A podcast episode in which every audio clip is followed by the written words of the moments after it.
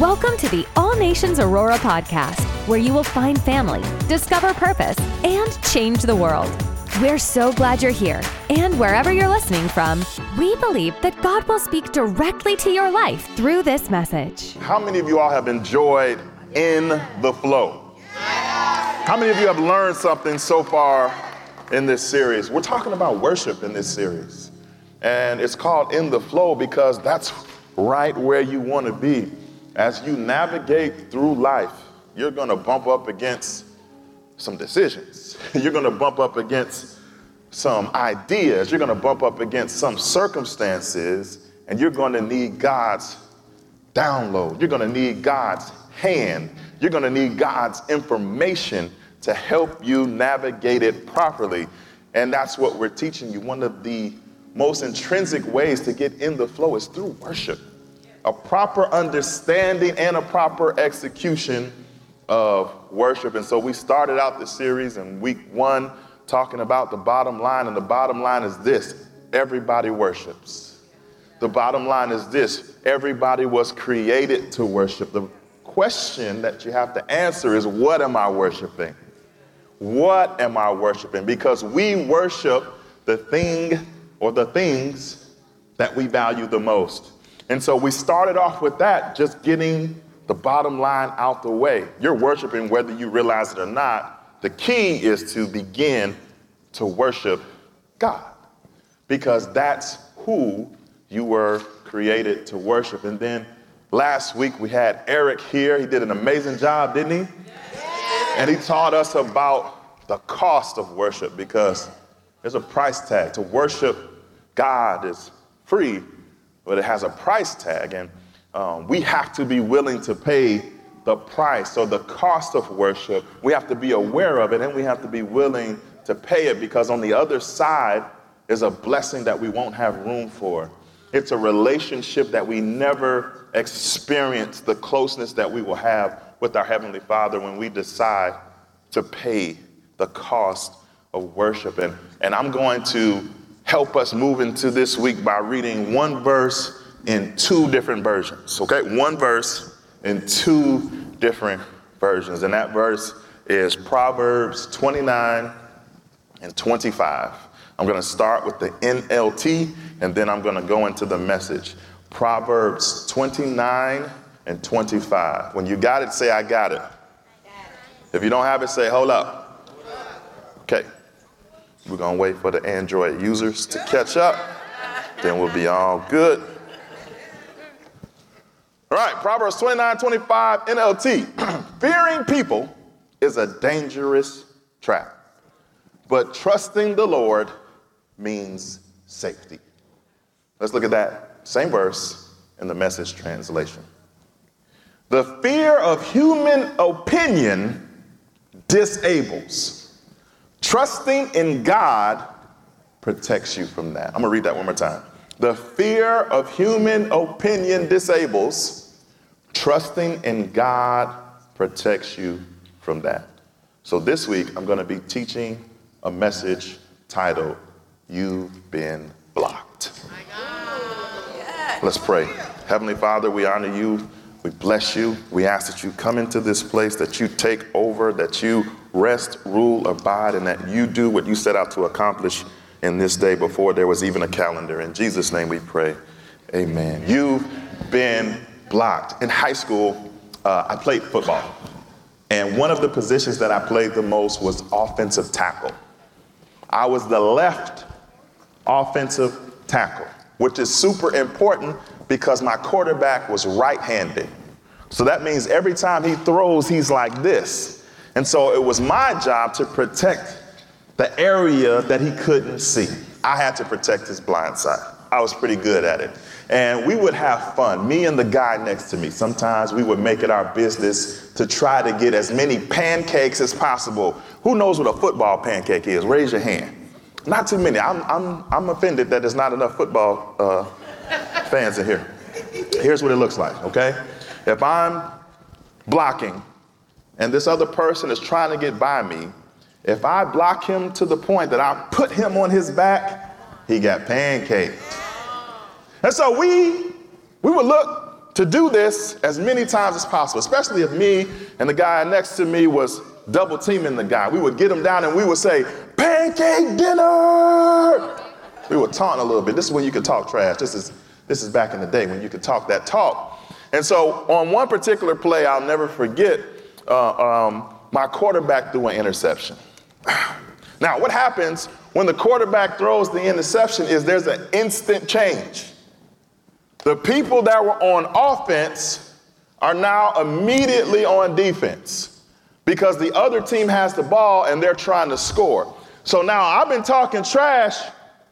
This is before Jesus. I've been talking trash the whole game. And my quarterback throws the interception, and I see who caught the ball. So, me being a veteran of playing football, I know I need to now stop trying to block and instead go and tackle and get the guy down. So I turn to go after the guy, and the next thing I know, the whole world is spinning. What happened? Before I could fully turn, the guy that I had been tearing up all game got me. I ain't see him. And so he got me good. I'm talking about, I'm looking at the world spin around. Okay? And so I knew that I had got blocked and I just took an L.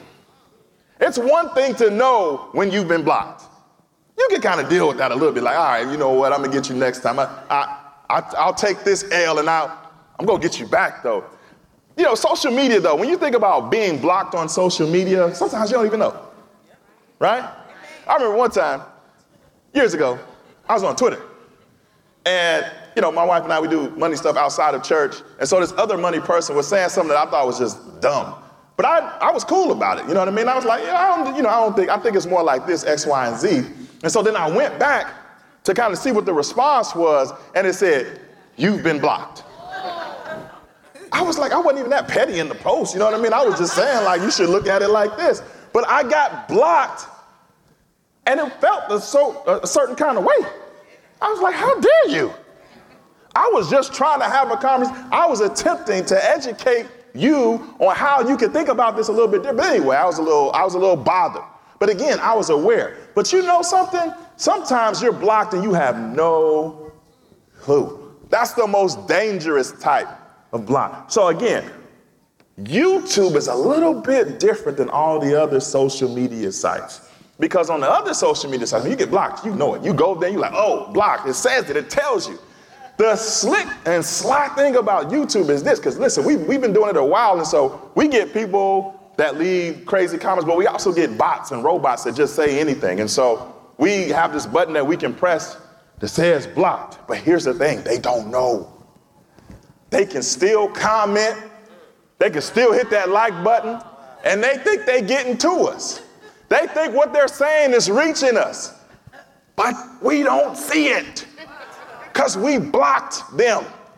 But YouTube don't want them to be offended because YouTube still wants them to use YouTube.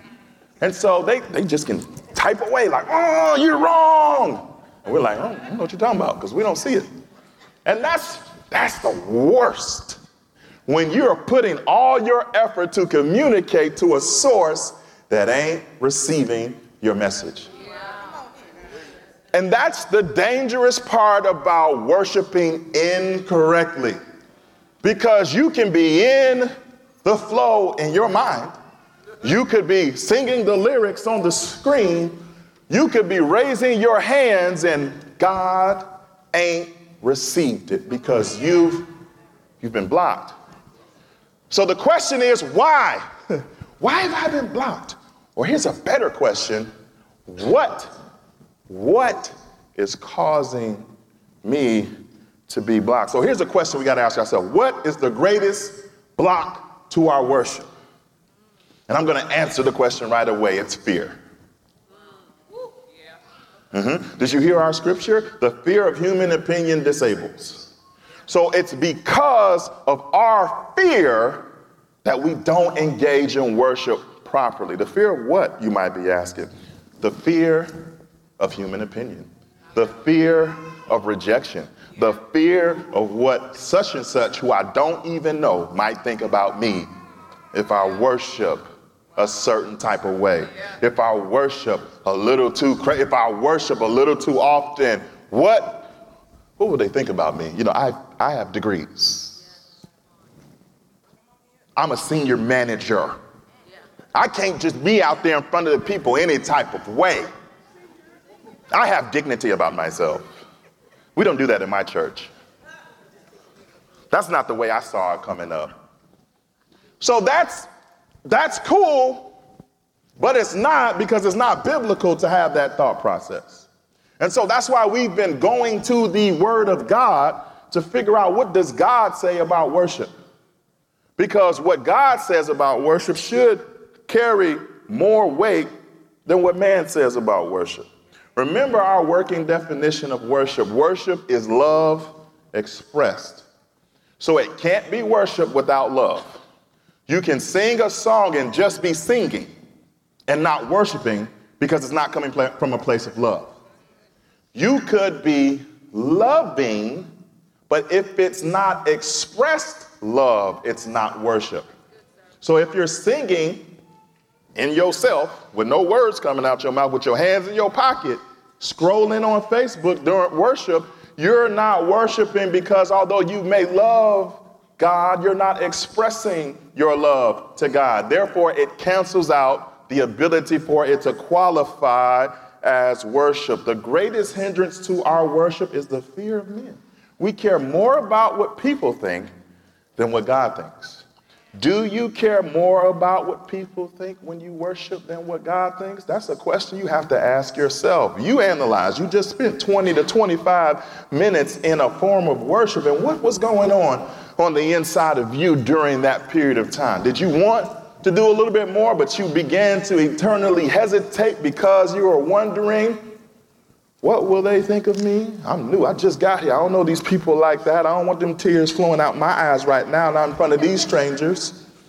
The question is, where do you place more value? Here's the definition of the fear of men, just in case you're wondering caring more about what people think than what God thinks. The fear of man is caring more about what people think than what God thinks. It's so quiet, which lets me know that I'm right on point. The fear of man is caring more about what people think than what God thinks. We saw this with the children of Israel. You remember? Moses was up in the cloud talking to God, and the people of God, supposedly, they got a little antsy. They had worries, they had fears and concerns.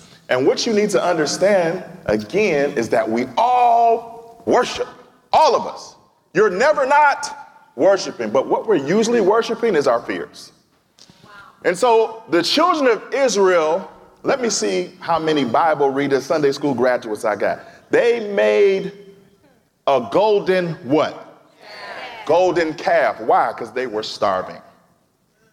That calf represented the thing that they were lacking the most.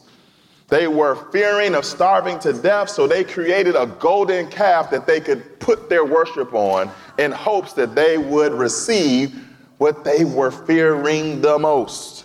That's why they made a golden calf and not a golden butterfly, because a butterfly can't produce no steak. If you don't worship God because you're afraid of what people think, then you're actually worshiping people. We're all worshiping. It's happening. You're never not worshiping. The question is, where are you placing your worship?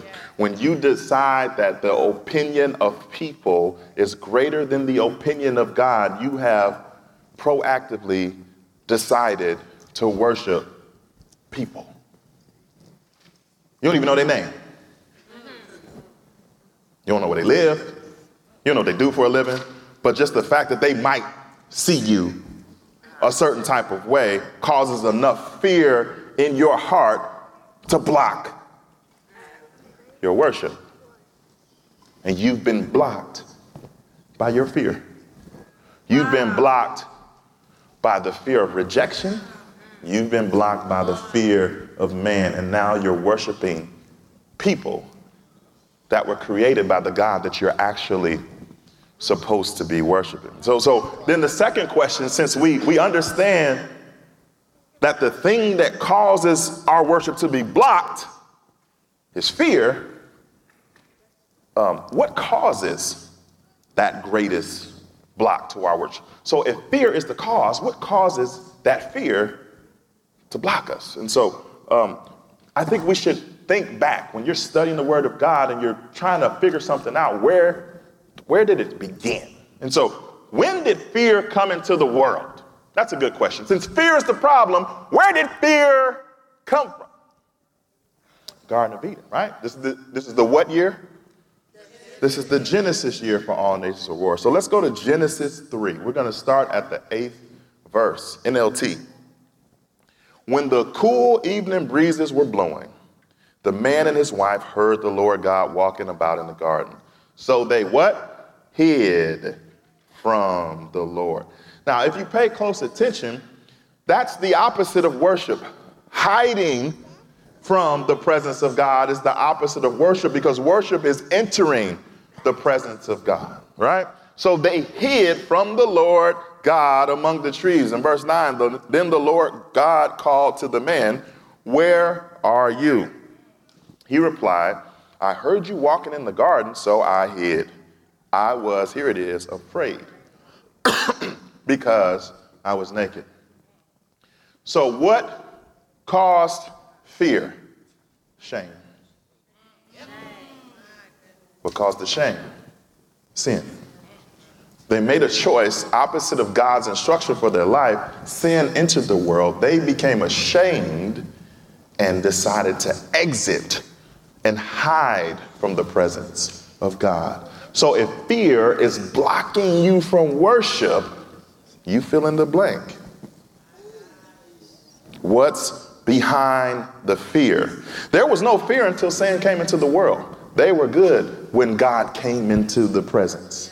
They were talking to God. They heard from God. They got instructions and downloads from God. There was no improper fear of God until sin came. Sin causes us to hide from God and feel ashamed. When we look at our lives and our frailties, we begin to feel so ashamed that we begin to feel unworthy of His presence. We don't feel that we qualify to enter into his presence. So we hide.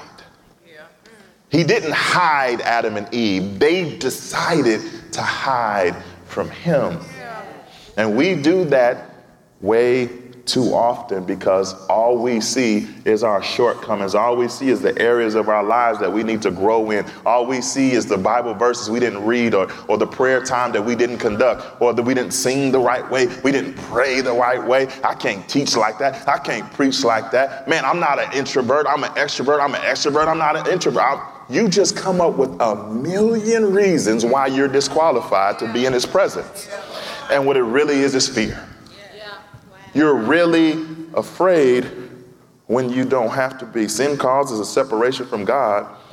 And that separation, that distance that we put between ourselves and God, is where fear takes up residence. We don't express our love to God in public when that happens because we're afraid of what others might think of us.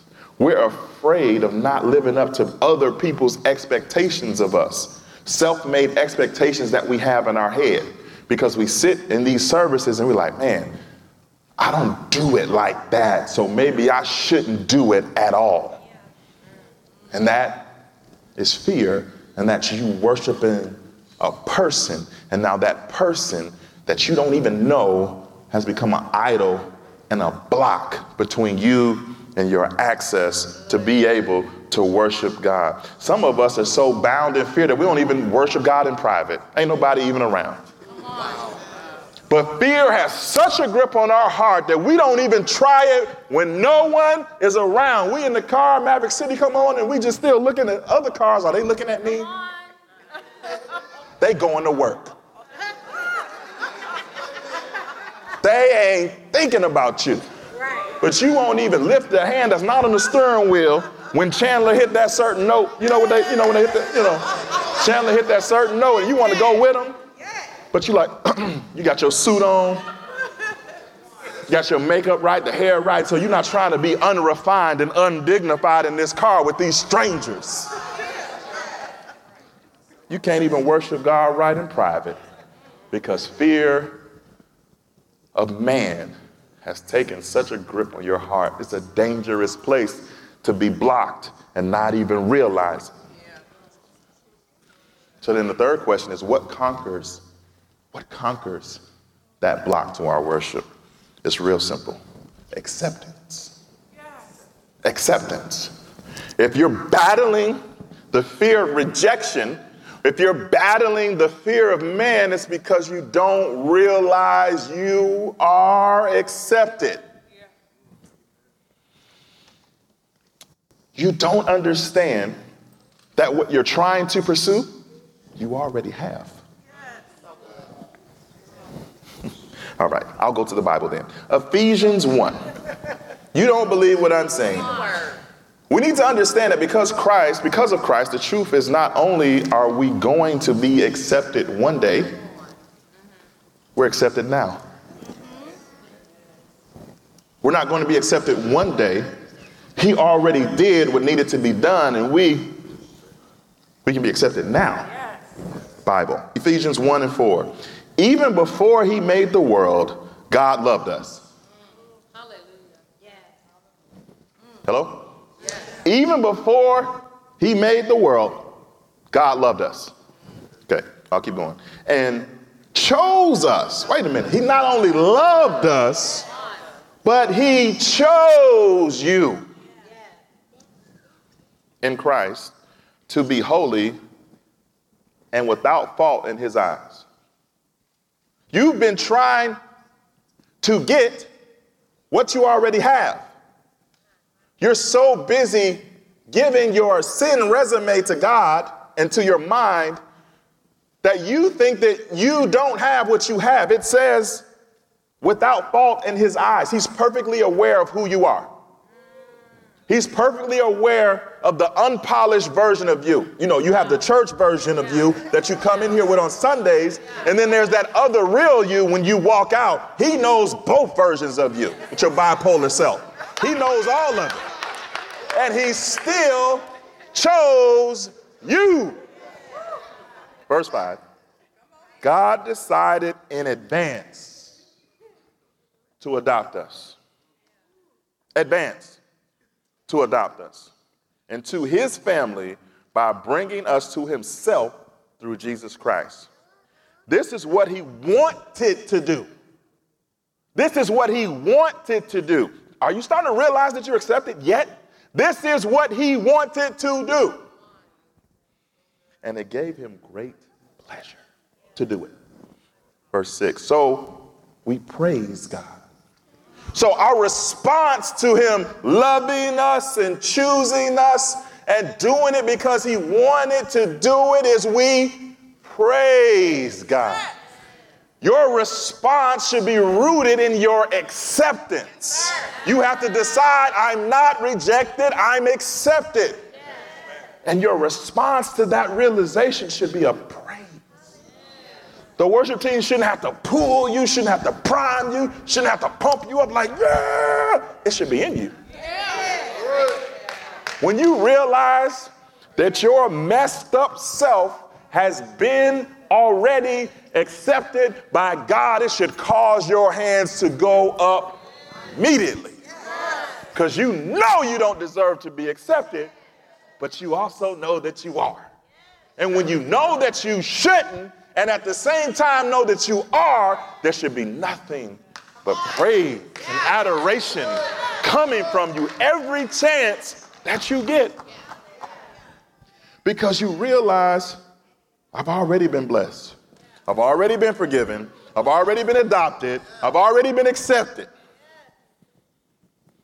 When you come into agreement with those things, that fear melts away.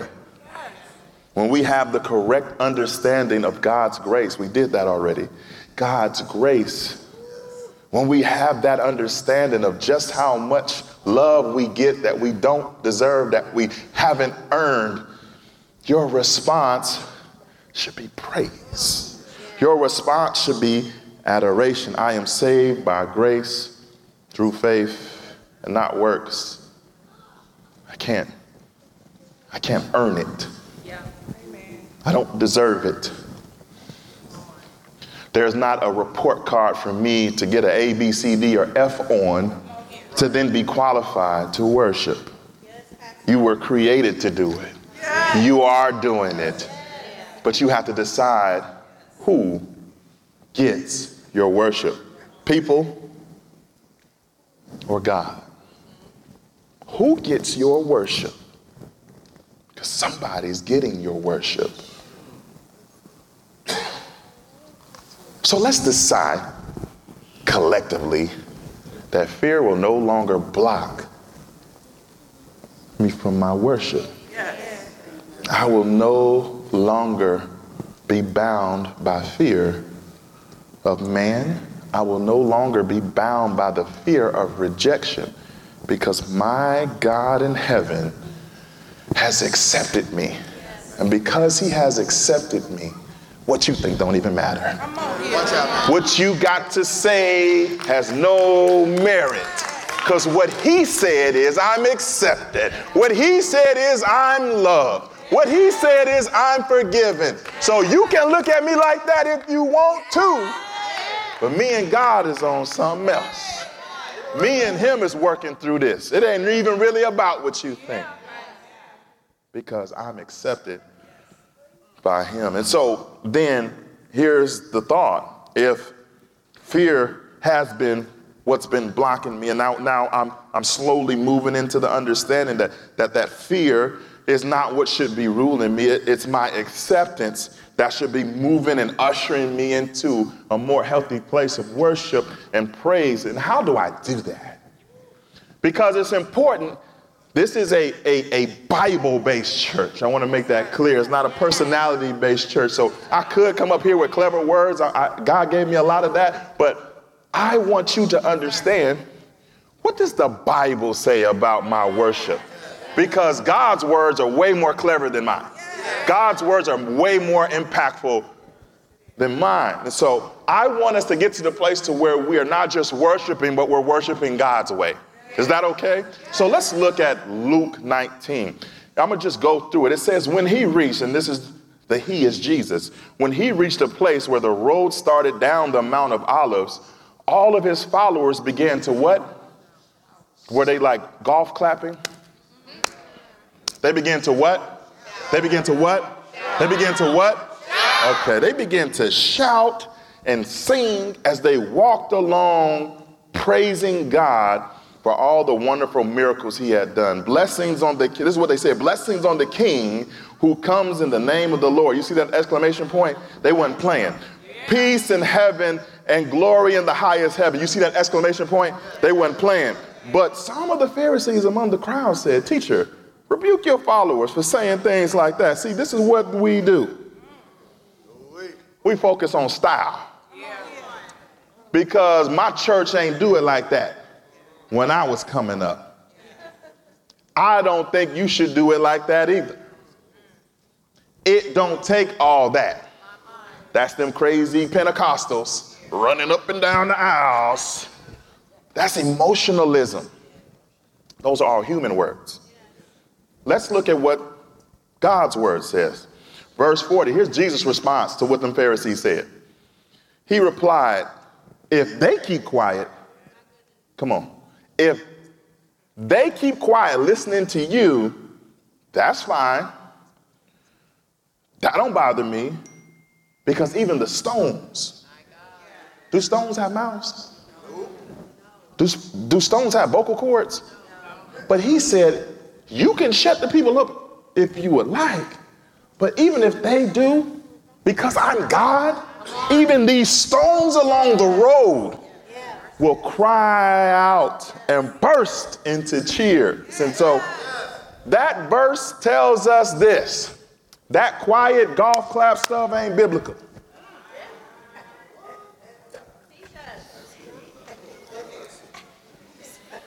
Y'all okay?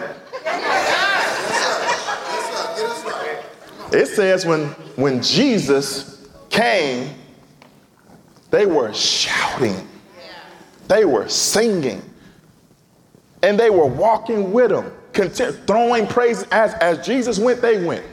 Wherever he, they're, they're putting their praise on him. It was active, it was loud, it was communal. Yeah. They were doing it as a community. Yeah. They wanted to make sure that Jesus was praised. And so, the biggest book in your Bible is the book of Psalms. And it's a song book. And I don't think that that song book being the biggest book was an accident. I think God loves worship so much that he made this huge book, 150 of them, because it's important to him. Because it means something to him. Who has read the book, The Five Love Languages? It's a great book. It's a game changer. In that book, it talks about that different people have different ways of receiving love. And so it's important that you understand when you're in a relationship with someone how they receive love. Because if you give love in a way that they don't receive love, then they don't feel loved. Yeah. Right? So my wife's dominant uh, love language is quality time. And so, in order for her to feel love, we have to spend quality time. If I do things other than that, it'll have some effect, but the way that she feels love the most is quality time. Me, I'm physical touch, so you can do stuff, that's cool, but touch me. That's how I feel love. And so it's important. I just, I'm just being funny so y'all get the point. If God is where you're trying to place your worship and express your love, it's important to know how does God receive love? Because if you're doing a bunch of stuff that's not the way that He receives love, then you're wasting your time like those people on our YouTube channel just typing away and we don't know what they're talking about.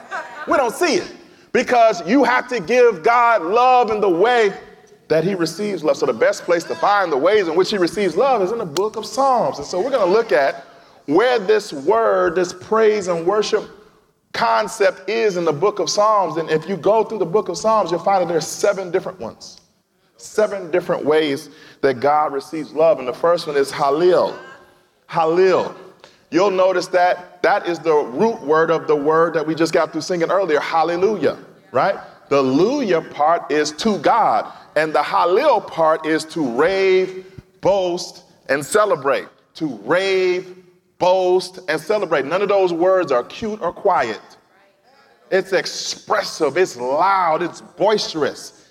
God want to feel something with your praise. And so that's in Psalm 35 and 18. I will thank you in front of the great assembly. I will halil you before all the people. I'm not going to be quiet about it. I don't care who's looking. Matter of fact, I want people to see that you're my God and that I love you. It's boisterous, it's no shyness about it. I want people to know that I love God. The second one is yada. Say yada. Come on, we're going we're gonna go to Hebrew class today. Yada means to acknowledge in public. To acknowledge in public. So when they run up on you and Maverick City is on, turn it up. Let the windows down and start crying and waving like, thank you, Jesus. It's public. It's a public declaration. You find that in Psalm 138 and 1. It says, I will yada you, O Lord, with all my heart. I will acknowledge you publicly. My love for you is going to be known by as many people as I can show it to. I want people to know about my relationship with the I want people to know that you're worthy of praise. I yada you. I acknowledge you in public. This is how God receives worship. Think about this. Then go back to Genesis when you had Cain and Abel. They both offered up a sacrifice, but only one was accepted. Because you have to love God in the way that He receives it. And the definition of worship is love expressed. So you have to express it in the way that He receives it. Are you with me? Number three is Barak. Barak means to bless by kneeling or bowing. Now, we learned a, a, a, Hebrew word from Eric last week, which is different. That's shakah, and that's um, a different type. That's a bow to the, to the ground with face to the dirt. This is more of a, of a bow like this, or a kneeling where you're still in the visible presence of the Lord, but you're doing it in a way that's, that's a blessing, right? Think about uh, this same word is used in the story where Isaac blessed Jacob. He put his blessing on him for his future. He gave him his inheritance. And that's why his brother was so mad. Like, he said, Bless me too. He's like, But I can't. I've already baraked your brother. And so that's what God wants from us. He wants us to bless him. He wants us to bow before him in such a way that he feels you and your worship. That's found in Psalms 103 and 1.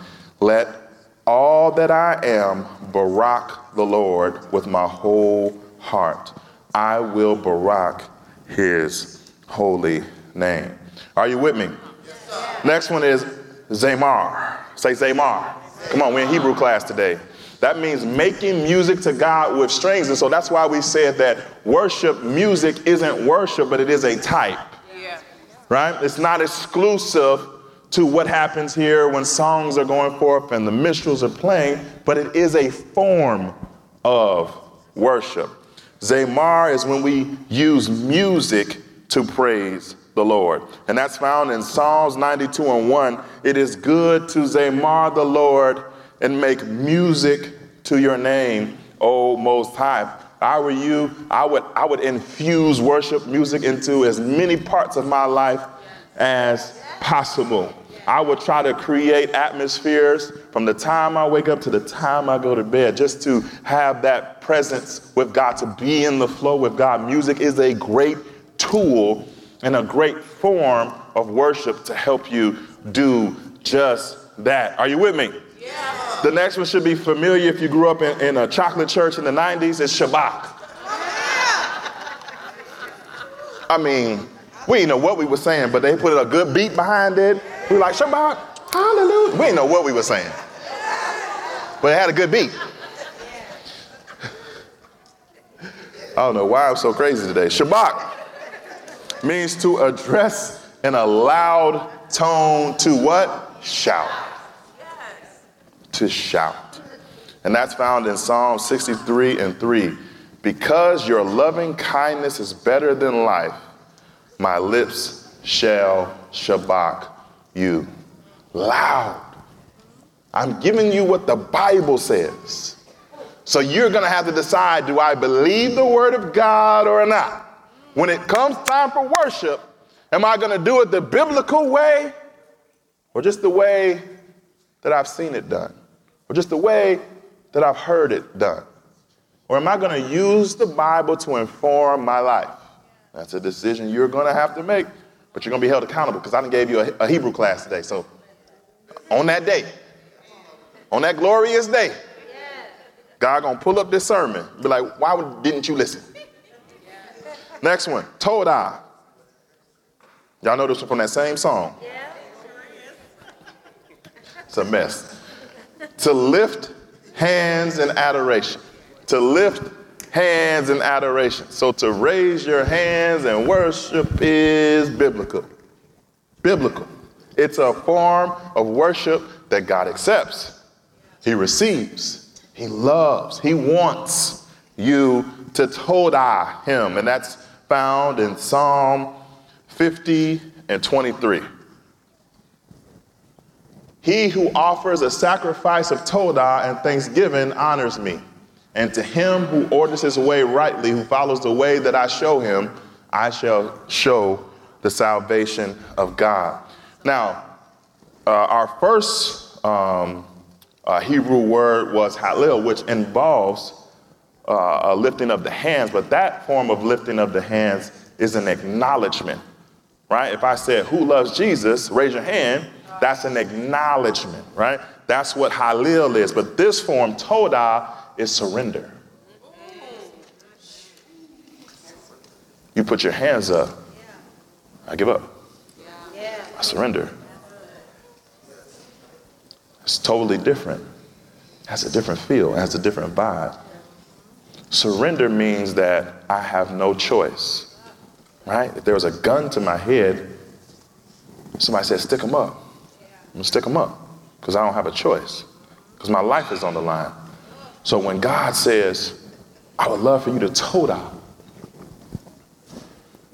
He's saying, raise your hands as an act of surrender to me. When you're surrendered, you don't care about anything else. Surrender isn't situational. Surrender has nothing to do with your circumstances. It has to do with you're giving up. I have nowhere to go. I have no other option. The only thing I can do in this moment is surrender. That's Todah. Last one. Tahila, not tequila. Tahila, which means exuberant singing. Exuberant singing. And that's in Psalm 34 and 1. I will bless the Lord at all times. And this is why I said it's not tequila. His tahila shall continually be in my mouth, not tequila. His tahila shall be in my mouth, not tequila. Y'all gonna remember this word though.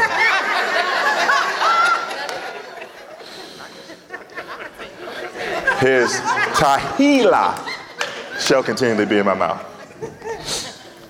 So exuberant singing is not um, quiet. It's not. Um, it's not uh, abashed.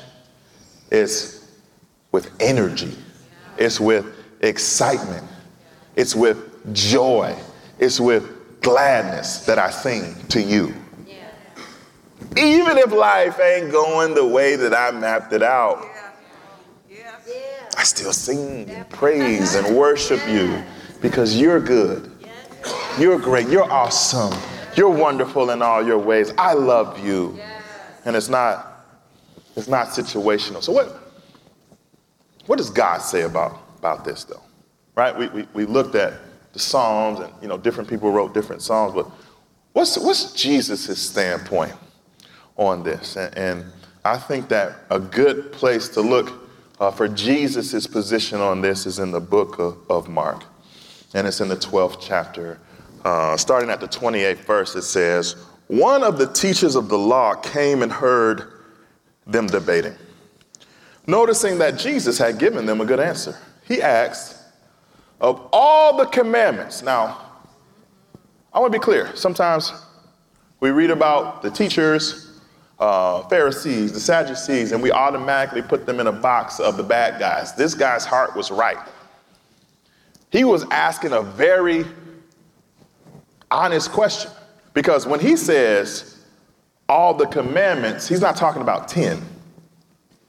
Remember, I've taught you that there weren't just 10 commandments, there were 613. And so he's asking, like, Lord, listen, I'm, I get what you're saying. I want to, you know, I want to get with the program, it's a lot of commandments, yo. Like, how am I supposed to keep 613 every day? So he was asking God or Jesus an honest question. He said, Of all the commandments, which is the most important? Because if you tell me that, I can at least I can put some extra energy on that. What is the most important commandment? Verse 29, the most important one, answered Jesus, is this. Now, what he's about to say is a quote from the book of Deuteronomy, something that Moses said. He said, Hear, O Israel, the Lord our God, the Lord is one. This is a direct quote from Deuteronomy 4. And verse 30, here's the answer.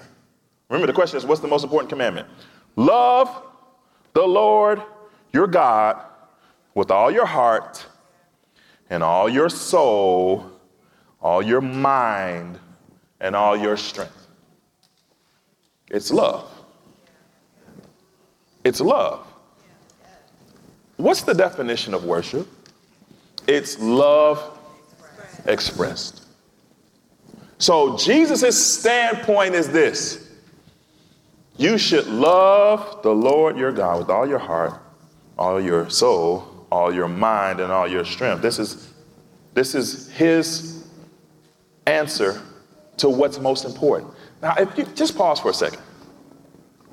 Was Jesus around when those 613 commandments were created? The answer is yes. He's been here since the beginning. So Jesus could have easily said all of them. What you mean? Which one? I wrote all of them. They all important. That's what y'all do with y'all kids. But Jesus said, there is one. There is one that is most important. And it's to love your God with all your heart and your soul and your mind and your strength. So uh, let's break that apart for a second. That's a lot in one verse. So the first part is this all your heart and soul. What does that look like? Expressing my affection to God. So then the question you got to ask yourself is what do I love the most? What do I love the most? What do I love the most? Because you're going to express it. Our worship is a response to what we love the most. And we were created to worship, and we always are worshiping.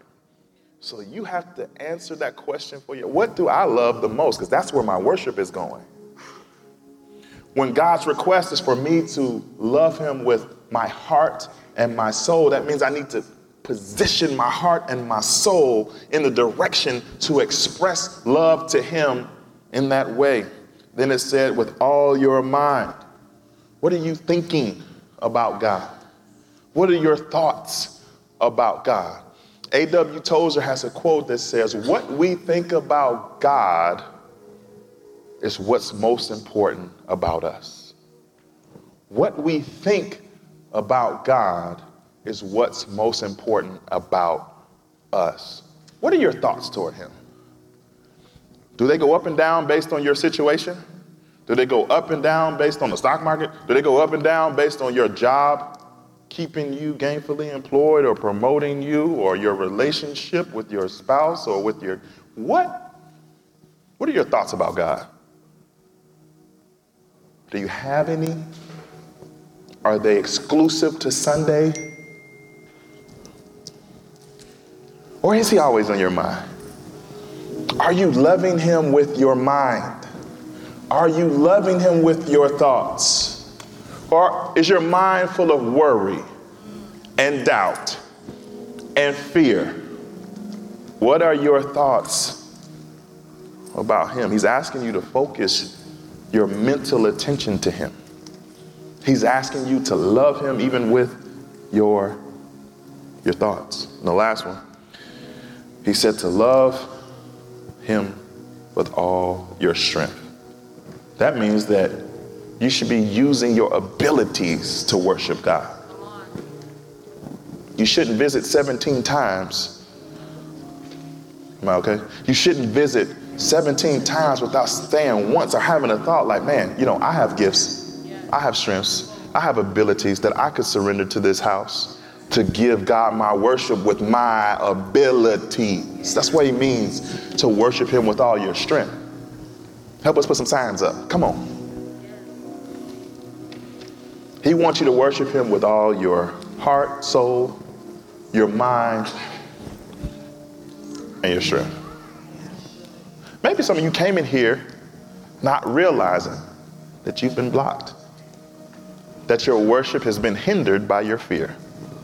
And you've just been trying to tap in, just, ah, Shabach, hallelujah, hey, hey. God ain't heard nothing. What we walk through here is the road out to go from being blocked being unblocked, to having full access. Here's the problem when you're blocked, you can't walk in the fullness of what God has for you. You can't be all that God created you to be without worship. You can't do it. He is love, and so he expects love. And so if your worship isn't where it needs to be, you, you, you can't be who he created you to be in fullness. And so you have to go from fear of rejection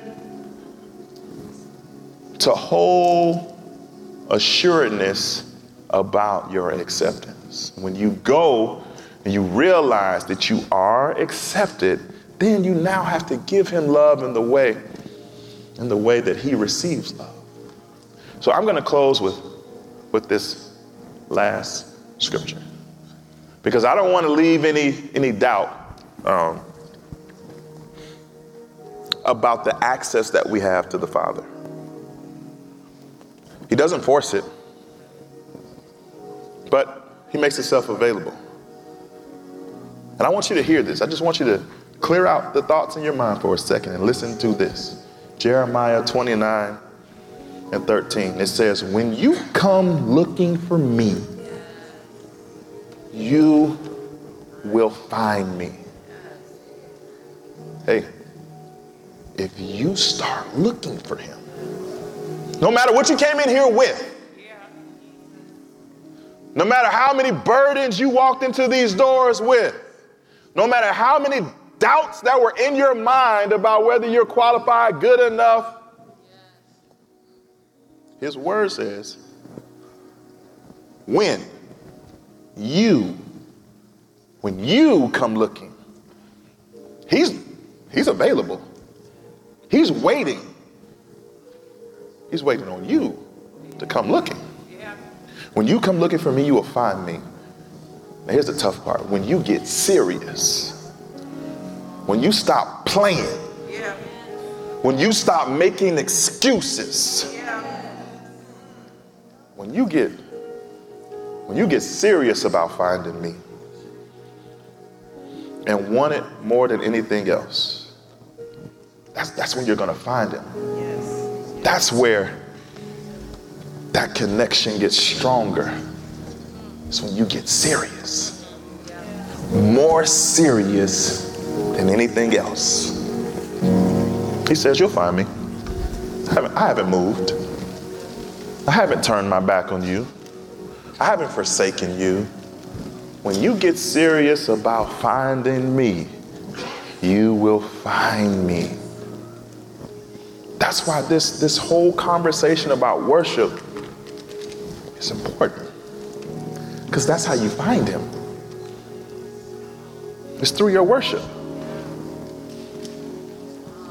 He's not lost. He's waiting. And when you and I decide and we get serious about this decision, he says, he says, you'll find me. So the worship team is coming. And you're going to have an opportunity to get serious about finding him. You are going to have an opportunity to say, Lord, here am I. Lord, I'm ready. Lord, I want to lift my hands. I want to sing exuberantly. I want to bow before you. I want to give you love in the way that you receive love from this moment forward.